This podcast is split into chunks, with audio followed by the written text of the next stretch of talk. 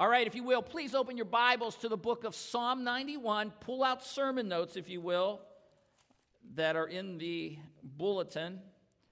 And this morning, we are going to do exactly what I promised that we would start a study on angels. And that's why you're in Psalm 91. The plan is to talk about an overview of angels regarding angels today, go into a study dealing with the worst fallen angel, Satan, and some of his demons next week, and then how we battle them in the next week after that. So at least three, four weeks on angels before we get into our new, next book study. In the Bible, there are words in Hebrew and Greek that refer to angels. I think it's Malak in Hebrew and angelos in Greek, and you'll see that we're going to have a slideshow here in a second. It, those are words that mean messengers. And interestingly enough, it's based on the context when you know whether you're dealing with human messengers or spiritual messengers. And we'll see that.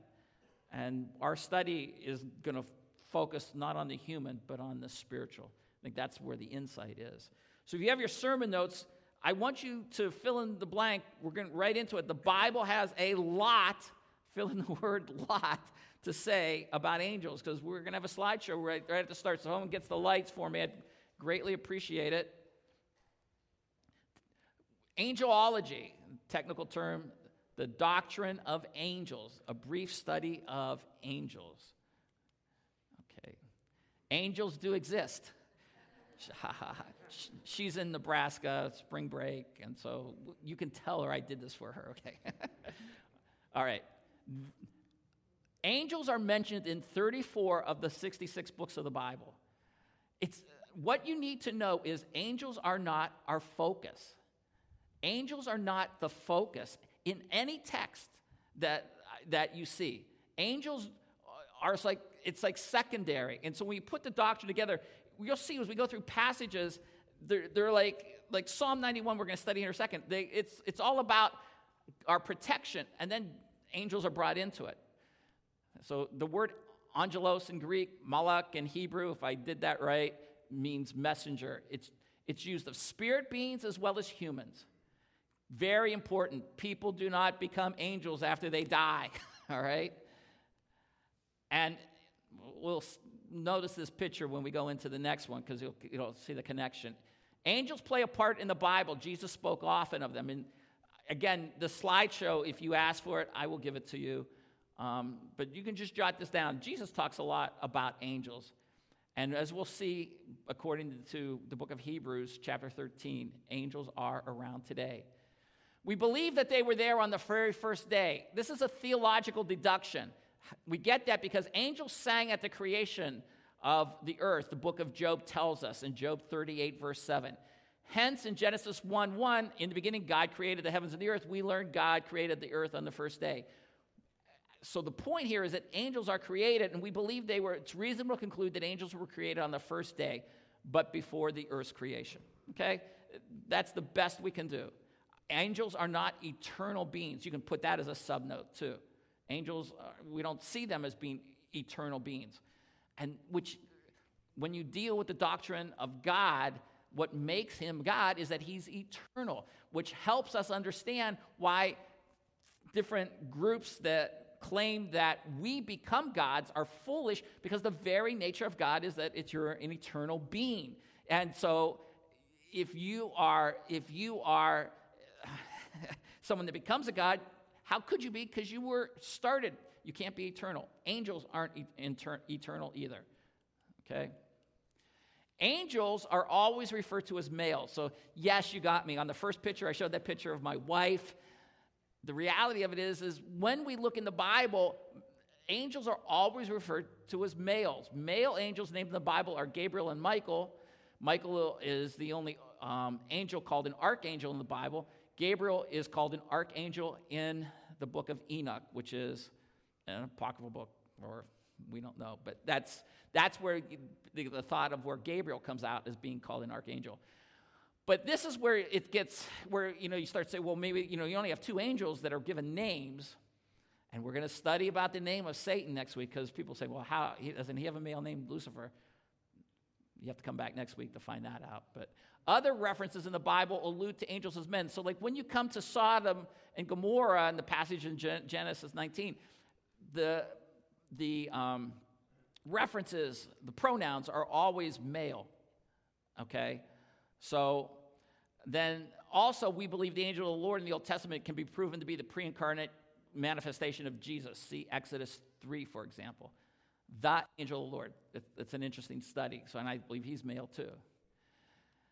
When we deal with the bodies of angels, we learn from the book of Hebrews, chapter 1, verse 14, that they are spirit beings. But when visible, they usually take on human form. It's interesting, in these passages, it talks about the fact that, and they appear to be a human. They appeared to be human. They took on the form of humans. Now, when we go through the Bible, passages like Exodus, Ezekiel, and Isaiah talk about these other classification of angels, cherubim and seraphim, which are described with wings, but most angels are not described with wings. Here's an, an old painting. I can't remember the reference to the painting right now, but it, it's carrying the Ark of um, the Covenant, and then you've got the angels on, on it. I believe it's cherubim right there, right? okay? And the idea of wings. And so on the Ark of the Covenant were supposedly angels. But the idea that all angels have wings, that's nowhere substantiated. Angels are never seen. I found this to be very fascinating. Angels are never seen appearing in the Bible to evil people. That's a little fact, fun fact there. So, uh, the number of angels is limited. So my infinity image, it goes on and on. This is how we come to this. Revelation 5:13 says John saw angels that numbered in the myriads of myriads and thousands of thousands. This means 10,000 plural times 10,000 plural plus thousands plural times thousands plural meaning an infinite number and it, that agrees with what we see in Daniel chapter 7 verse 10. How many angels are there? Don't know. They are spirit beings that work. These aren't pictures of angels. This was just a picture of people working from like a couple centuries ago. Hebrews 1:14 says angels are ministering spirits. In the Bible, the angels worship God, bring the this is some of the works they do. They worship God, they bring the Bible to man, which I think is absolutely fascinating because if you wouldn't have known this, there's nowhere in the Old Testament where he's like especially like Moses when he goes up to the mountain, he gets the Ten Commandments, he's given the Bible. Somehow that truth went out, and there, I think there's even writings where the Jews talked about the fact that it was angels who somehow delivered the Bible to them in the Old Testament. And then in Stephen's speech, he refers to it in Acts 7 38 and 53. And then Hebrews 2 2 conveys it as well. They bring significant messages to, to individuals, dealing with um, John the Baptist, birth of Jesus. They protect people, as we're going to see here in a second. And in some cases, they bring destruction. There's, I think this one was the angel of the Lord, the second Samuel passage, but this was the Sodom and Gomorrah. Angels seem to have a lot of work to do around the birth of Jesus and his resurrection. If you go into Matthew, Mark, Luke, John, uh, Matthew and Luke and John, you see with the birth of Jesus, angels are, have a key, key role. There are two groups of angels. There are holy angels. Revelation 5 refers to them as holy. I think Psalm 89, I didn't get that in there. The fact that they're, they're holy angels. And then Matthew chapter 12 refers to what we call fallen angels, or we call them demons. We call the fallen angels demons. Um, Leviticus 17 17, for example, talks about demons. And then it's interesting, um, I was reading in Matthew this week, and Jesus deals with people who are demon possessed demoniacs, with demons. It's, it's based on um, Revelation 12 4. The Bible implies that one third of the angels followed Satan in his rebellion against God. Next week, we're going to talk about how that happened, and it's fascinating. It's fascinating because the Bible, I think, give, gives us insight into that. So we think a third of them. So, in that very large number, it's incredible that a third of them would have gone with Satan. And we know that. Um, I just think it shows just how crazy sin is. How could you see, if you're an angel and you're in the presence of God and you see who God is, and then Satan comes up to you and says, Hey, come follow me, that you'd say, Oh, I'm going to go with him? Just crazy. Um, we know that holy angels long to look and understand salvation. So there's good versus evil, but even the good ones, they, there's, a, there's a perplexity with them, and they want to grasp the idea of human salvation. There are two groups of fallen angels free and in prison. Yes, that's my son at Alcatraz. I'm not saying these, but I just wanted to bring a prison photo in, okay? That might be Al Capone's cell, so just as a side note. There are spiritual forces that we believe are fallen angels, okay? And they, we wage war against them now. That's what we're going to study in a couple weeks. So, what I'm trying to say here is that there are, when you look at the fallen angels, God put some of the wicked angels in prison now, according to Jude, verse 6. All right? And a little bit of a debate as to why they're in prison. What did they do? Um, but what what we need to understand is that there are free ones that roam around now, and there are ones that are in prison now. When you deal with the reproduction of angels, Jesus spoke of angels not getting married in Matthew 22. And hence, the thought is that angels do not have sexual relations or produce. But some think this only refers to angels in heaven, because remember, Jesus said, you know, when we're resurrected, we're going to be like the angels in heaven, not getting married. So, interesting, through that study, you begin to understand the proper perspective of marriage and how it's only on, from a human perspective, a temporary thing, and we're supposed to be like the angels once we resurrect. But some people think that fallen angels possess men and impregnated women, and that's how we got the Nephilim. I don't hold that view there's a lot of people, good godly people, who hold that view. Um, I just wanted to bring that up to you that um, that's out there. That it was only the angels in heaven that don't get married. It's these angels that are bad that went and caused the reason for the flood in, in Genesis 6. Hope you like this. The power of angels, that's a Albert Pujols. He's a L.A. angel. Ha ha ha. Angels have superhuman power. For example, in Genesis 19, when they're going to bring down Sodom and Gomorrah, you see in Daniel chapter 9, Gabriel gets great wisdom, great insight. And second, I like this passage, 2 Peter chapter 2, verse 11. It gives you, talks about the power of angels. But despite that, it's important for us to know angels are not all powerful or all knowing because they serve God. God does not serve angels. And I think that's important. You know, angels are powerful beings. And we're going to see in our study as we go into like the book of Jude in a couple weeks, you know, you're, you're to treat them with reverence. And one of the things, just as a little side note, part of the indication that false teachers are out there and they're false is the way that they want to rebuke demons and deal with these powerful eh, demonic beings. They, the Bible tells us that helps you know that they are false teachers. Okay, well, that's it. If we can get the lights. Um, what we need to understand is, like I said, there's a lot to talk about when you deal with angels. And if you fill in the blank, fill in now the second point is that with the word do, D-O, believers do have guardian angels. Turn to Psalm 91 if you haven't already. And here's a psalm of David that teaches about guardian angels. And the background is, is that, that David writes a psalm about protection for believers. Here's an interesting point unbelievers are not promised guardian angels. Let's read the entire psalm, okay, so that you get a feel for this. Because this isn't just, you'll see, well, you'll see. This is a psalm about security. Verse 1 He who dwells in the shelter of the Most High will abide in the shadow of the Almighty. I will say to the Lord, my refuge and my fortress, my God in whom I trust. Verse 3 For it is he who delivers you from the snare of the trapper and from the deadly pestilence. He will cover you with his pinions, and under his wings you may seek refuge. His faithfulness is a shield and bulwark. Verse 5 You will not be afraid of the terror by night, or of the arrow that flies by night, or the pestilence that stalks in darkness, or the destruction that lays waste at noon.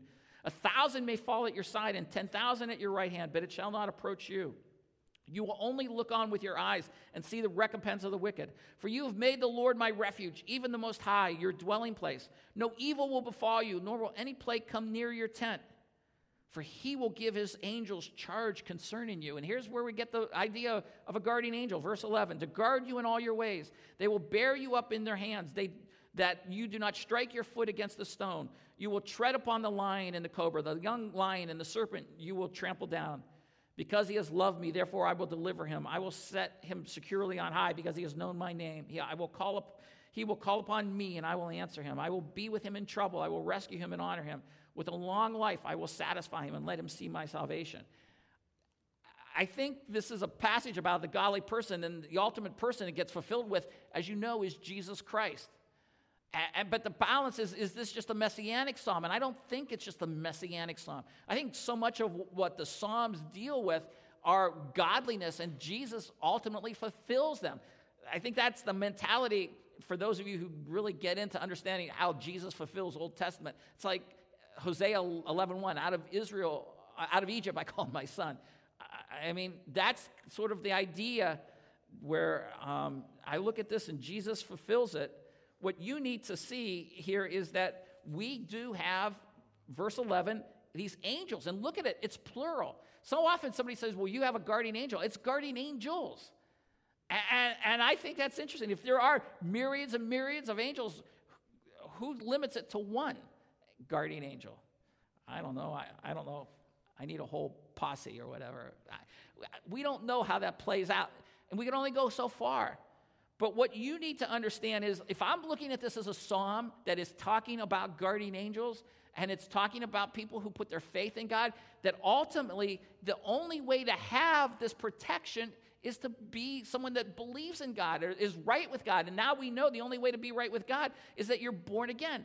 And so today, I can tell you if you would like to have guardian angels, then you should have a relationship through Jesus Christ. Challenge yourself. Am I born again? Have I come to faith in Jesus Christ? Recognize out of humility that I need to submit to God and I confess my sin. Yeah, I'm a sinner. I deserve death. And that I can't just go off of a, I, I, I can't trust in myself. That I'm not good enough to get to heaven. I'm not good enough to be right with God. Have you turned from your sins and placed your faith believing that Jesus is God and man who died on the cross to pay the penalty for your sins? I don't care how long you've been attending this church or any church. Unless you're born again, you don't go into heaven.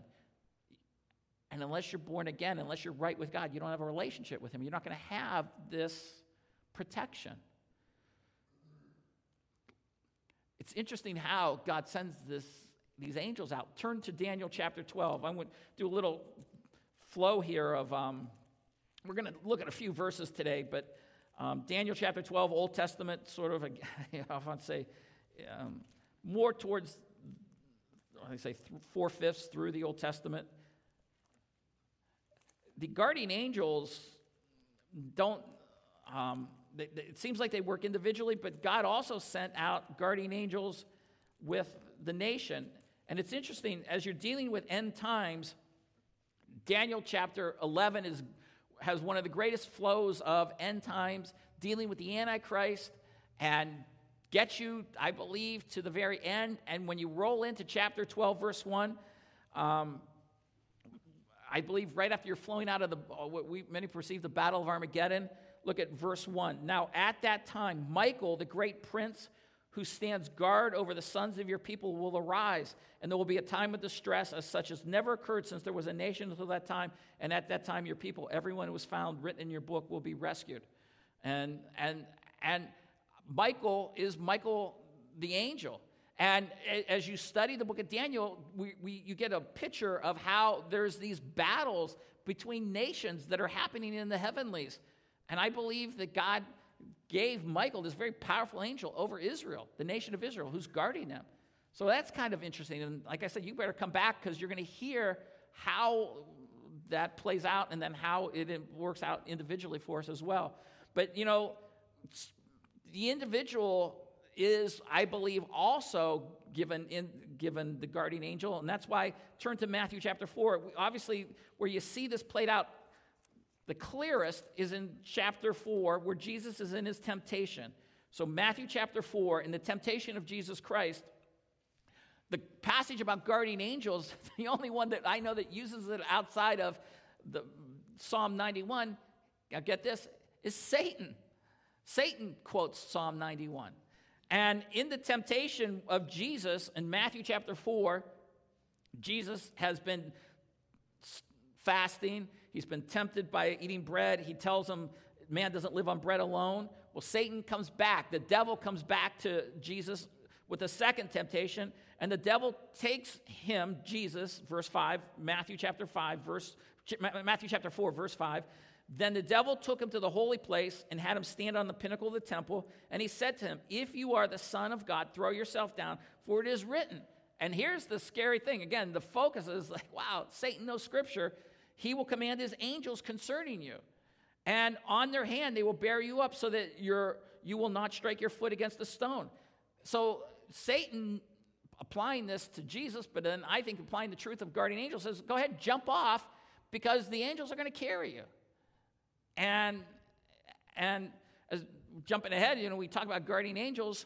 Um, Paul told me a story, and I won't go into the details, but can I tell him it's okay? Paul, Paul um, gave me the nod. But Paul was on a situation where he fell off a board and sh- should have hurt himself, and he looks back. The, the board should have cracked, board shouldn't have held him up, and he snapped back up and the board was, was, was in perfect shape. And Paul always ascribes to it. There was something supernatural about that. So um, I look at this as interesting with, with, the idea of I don't think, Paul, you were taken to the pinnacle of the temple or anything like that, but you were working on a, uh, in a backyard uh, patio or backyard, um, whatever it was, um, patio and, and, and here, Jesus is taken to the pinnacle of the temple, and he says, Hey, jump. And look how Jesus responds. Verse 7 On the other hand, it is written, You shall not put the Lord your God to the test. So don't take these angels and think, Oh, wow, I could be acting crazy with them.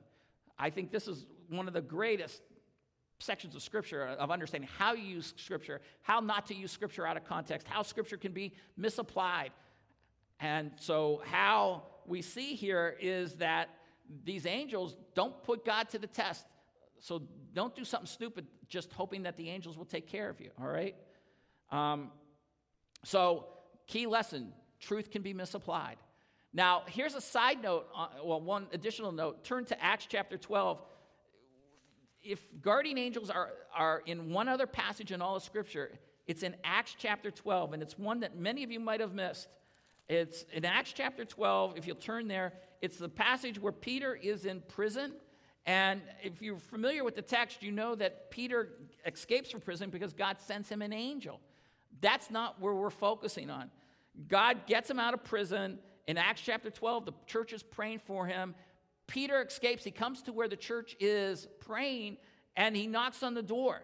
So pick up in Acts chapter 12, verse 13. When he knocked at the door of the gate, a servant girl named Rhoda came to answer. And when, verse 14, when she recognized Peter's voice, because of her joy, she did not open the gate, but ran in and announced that Peter was standing in front of the gate. They said to her, You are out of your mind. But she kept insisting that it was so, and they kept saying it was his angel. And there's thoughts that, that people were thinking this is his, the, the, the pronoun his angel, i.e., his guardian angel, that would have manifested itself looking like Peter. So maybe that's a possibility. And again, how these angels manifest themselves, we don't know always, but that I just wanted you to note. Many people think that this is a reference to Peter's guardian angel. Okay?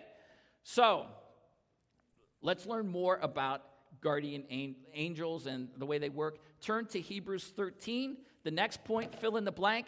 Angels are around today. Hebrews 13. So, the book of Hebrews, it's talking about placing your faith in Jesus Christ.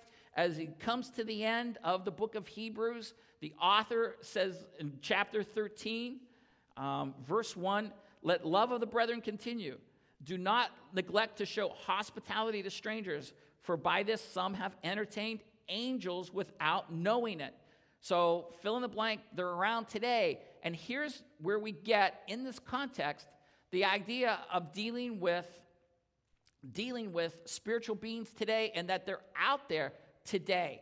Now, remember I said the word angels could reference could reference humans?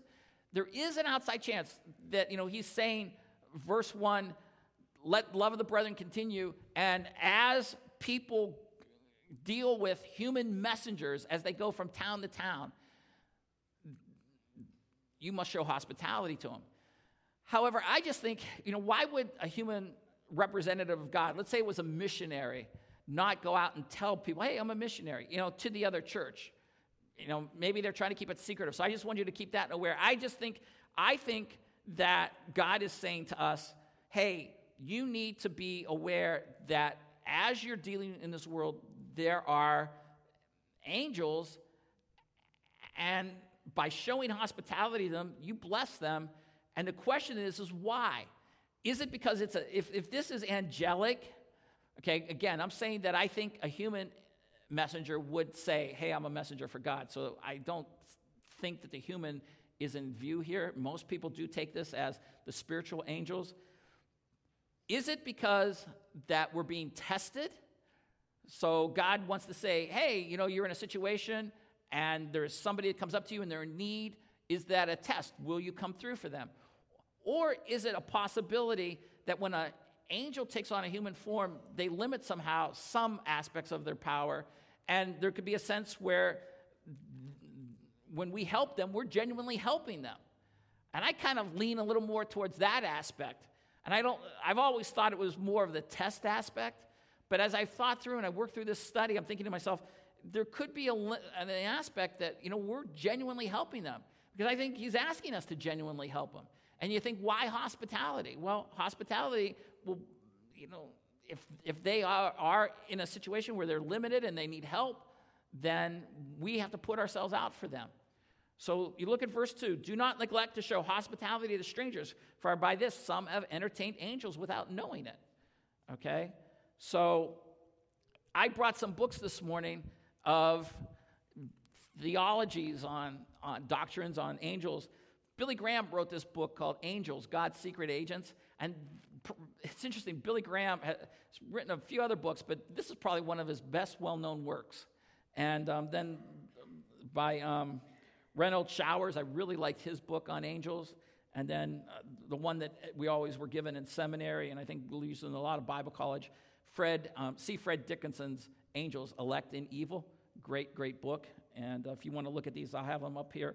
But uh, what I wanted to do was like, you know, when you deal with giving hospitality and dealing with angels, um, it's, it, it, it's story theology. And like I said, you've got to be able to watch it. But Billy Graham, you know, he talks, he wrote, writes right at the beginning about people that, um, that, uh, dealt with many situations where the only thing that they can explain them is for angels. So um, um, let me read a few of them.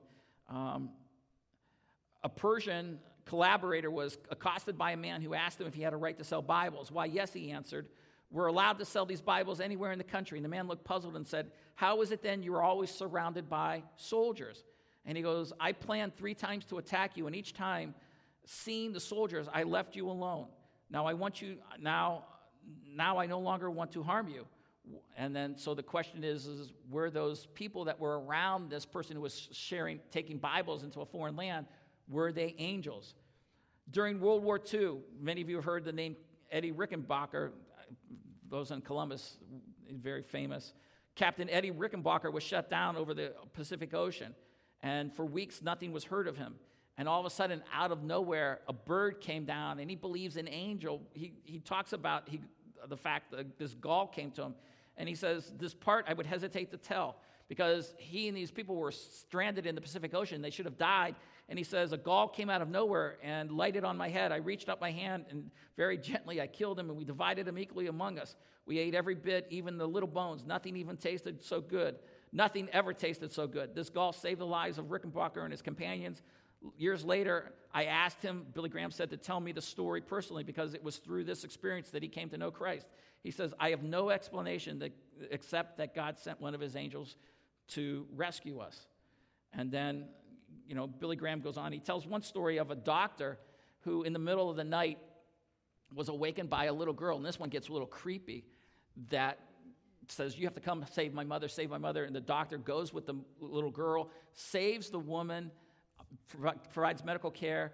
And then when the girl, when the woman is healed, the doctor says, Hey, uh, I think this is so great that you could send your daughter out to come and get me in the middle of the night. And the woman turns and says, What do you mean? My, my daughter eh, died like a month ago. And, um, and he describes her perfectly. And the mother shows the little girl's room and the clothes that the girl that came to him in that in the middle of the night were in that room. And so you, you see things like that, you hear things like that, and it, it could be, it can't be. So that's why I say, when you look at verse 2, it says, we don't know, and we're not going to ever know. And I've, I told you my own account. I told you how I was driving in Nebraska, Lincoln, Nebraska, one night, and I felt that I would, if you haven't heard the story, I felt I was making a left hand turn and I was going to, um, unbeknownst to me, run somebody over. And literally, Becky's in the passenger seat, and as I'm turning, I scream, Whoa! And I felt like someone took over the car. And next thing you know, I was in a different lane, and when I looked up, there was a person walking right where I was turning. It was like about 9, 9.30 at night, and I would have run right into that person. I would have killed them. The screaming and the wheel turning happened long before I recognized there was somebody there. Was that an angel? Did God send something there to protect me so I didn't get into a very bad situation? I, tend to think so. So I look at this and I, and, and, and I look at the fact that when we come to the book of Revelation, angels are going to play a major part in end times. So, yeah, I do think that they're around today. And I think that they are something that you need to understand that even though they're around, you are never, you are never, the last point here, fill in the blank, you are never to pray to angels nor worship them. Okay? And so, this is very, very important. Our focus needs to be on God. So fill in the blank with the word pray, worship, and then focus. Understand that as we move through a series of passages here, you know, turn back to Matthew chapter 4. I just want to take you through a series of passages, and I think it gets you into the right perspective. Because today, you know, you can go into a lot of Christian bookstores, you can go into a lot of secular stores, and there's a lot of reflection on the fact that, you know, people are worshiping angels and they're, they're thinking highly of angels. But God, you know, in the very temptation that Jesus went through with Satan, and, you know, and he tells them, uh, he tells them, well, pick up in verse 8, the devil takes him to a very high mountain, shows him all the kingdoms of the world and their glory, and he says to him, verse 9, all these things I will give to you if you fall down and worship me. Well, God says to him, Go, Satan, for it is written, You shall worship the Lord your God and serve him only. We weren't to worship Satan as a fallen angel. We're not to worship anybody other than God. And so make that really clear. Our focus needs to be on God. Turn to Colossians chapter 2. It's interesting, like I said, so many passages as you know, you, you focus on the book of Colossians, it deals with um, how we aren't aesthetic and how we don't fall, get legalistic. And, and then all of a sudden he throws this in about angels. So the book of Colossians, Colossians, Galatians, Ephesians, Philippians, Colossians in the New Testament, Colossians chapter 2. Okay. I'll pick up in verse 16. Therefore, no one is to act as your judge in regard to food or drink or respect to a festival or new moon or on a Sabbath day or a Sabbath day, things which are a mere shadow of what is to come, that, but the substance belongs to Christ. Let no one keep defrauding you of your prize by delighting in self abasement and the worship of angels. Don't let anyone teach you that you should be worshiping angels taking a stand on visions he has seen, inflated without cause by his fleshly mind, and not holding fast to the head, from whom the entire body, being supplied and held together by the joints and ligaments, grow with a growth which is from God. So, uh, our focus needs to be on Jesus Christ and on God, okay? And so, two more passages. Turn to the book of Revelation, Revelation chapter 19. It makes it very, very clear we are not to worship angels. Okay. Revelation chapter 19, as John was getting information from the angels. Remember, angels are bringing even the book of Revelation to him. And so, Revelation chapter 19, um, down in verse 9, Revelation 19, as the angel comes to, to John, he says to me, verse 9, then he said to me, Right, blessed are those who are invited to the marriage supper of the Lamb. And he said to me, These are the word, true words of God. Now, we've been talking about, in our end time study, we talked about the marriage supper of the Lamb. But verse 9, 10, then I fell at his feet to worship him. Who? I, he was going to worship the angel. But he said to me, Do not do that. I am a fellow servant of yours and your brethren who hold to the testimony, uh, testimony of Jesus. Worship God, for the testimony of Jesus is the spirit of prophecy. Worship God. That's the, fo- that's the point here in our angelology. And then one last verse, turn over to chapter 22, Revelation 22. Part of what we, we were studying before on end times, that final words, chapter 22, verse 8 and 9. I, John, am the one who heard and saw these things. All the book of Revelation, we said the whole end times. And when I heard and saw, I fell down to worship at the feet of what? The angel who showed me these things. But he said to me, Do not do that. I am a fellow servant of yours and your brethren, the, the prophets, and those who heed the words of this book. Worship God. Worship God. And, and I, I have shared with you, I think, one of the most interesting things that I have found in my study of good and evil, and if I've watched my theology grow, one of the things that has blown me away is that, that people who worship Satan, remember, Satan's a fallen angel, believe that he is the good God and that he is worthy of worship. And we now, we as believers in Jesus Christ, know that is an incredible lie. But perhaps you've often wondered why in the world would somebody worship Lucifer? Why would somebody worship Satan? Because they believe he's a good God, he's a good messenger, he's a good angel, however they want to put it. Now, here's the interesting dynamic as we're wrapping up here every, we live in a so called scientific era, and man is supposed to be evolving past the supernatural hocus pocus. But yet, what we're finding today is that many people are into angels. And like I said, Christian bookstores and secular bookstores are often filled with books on angels. Books and movies, and they, they use angels, and mankind is fascinated by them. And we should be aware that they're here, they are there. Do you know the Bible even talks about the way we worship? You go to 1 Corinthians chapter 10, and the way we cover our heads and have our hair cut matters to who? To angels. It's a signal to angels. Okay? So, 1 Corinthians 10, we should be aware that they he- they're here, but God wants us that, to understand He's using them for our good. That if are, we are believers, our focus needs to be on Jesus Christ and serving Him. So I encourage you, number one, make sure you're a believer. Number two, if you're a believer, go to work for God, knowing that He will protect you. I truly believe it. And if some harm does come before you, then it's what God wanted. But I tell you, rejoice in the fact, interestingly enough, that God allows us to have angels. And so whether Paul's got a story. I've got a story. Billy Graham's got numerous stories. I didn't even go into like, he talked about missionary after missionary dealing with the fact that, that there were situations where, where tribes, people, like I, alluded to it before, but uh, of, a little bit of the ones where they, other ones he talked about where people were going to be attacking them and they, they saw guards all around the campsites, the missionaries. Who was that? When there were no guards, was it angels? So Today, be excited that God is allowing us to pull back the curtain, if you will, see that there's a spiritual world out there. But if you're going to avail yourself of it, you focus on God, not on the angels. Let's pray. Father, I thank you for the wisdom that you've given us and to know just a little bit more about the spiritual world. As believers, I just hope, Lord, that there is this constant awareness that angels are watching us. They're there for our protection, they're there wanting to see how we worship. And we ask God that the angels would be empowered for whatever battle that we're facing as a church. And we would ask God that as we battle and face the fallen angels, that there'd be strength for us. And as we learn over the next few weeks how to battle Satan and how to deal with the demons that there comes a growing wisdom in us and the skills in which we have. We thank you for all the truth regarding angels scratching the surface of it today. In Christ's name, amen.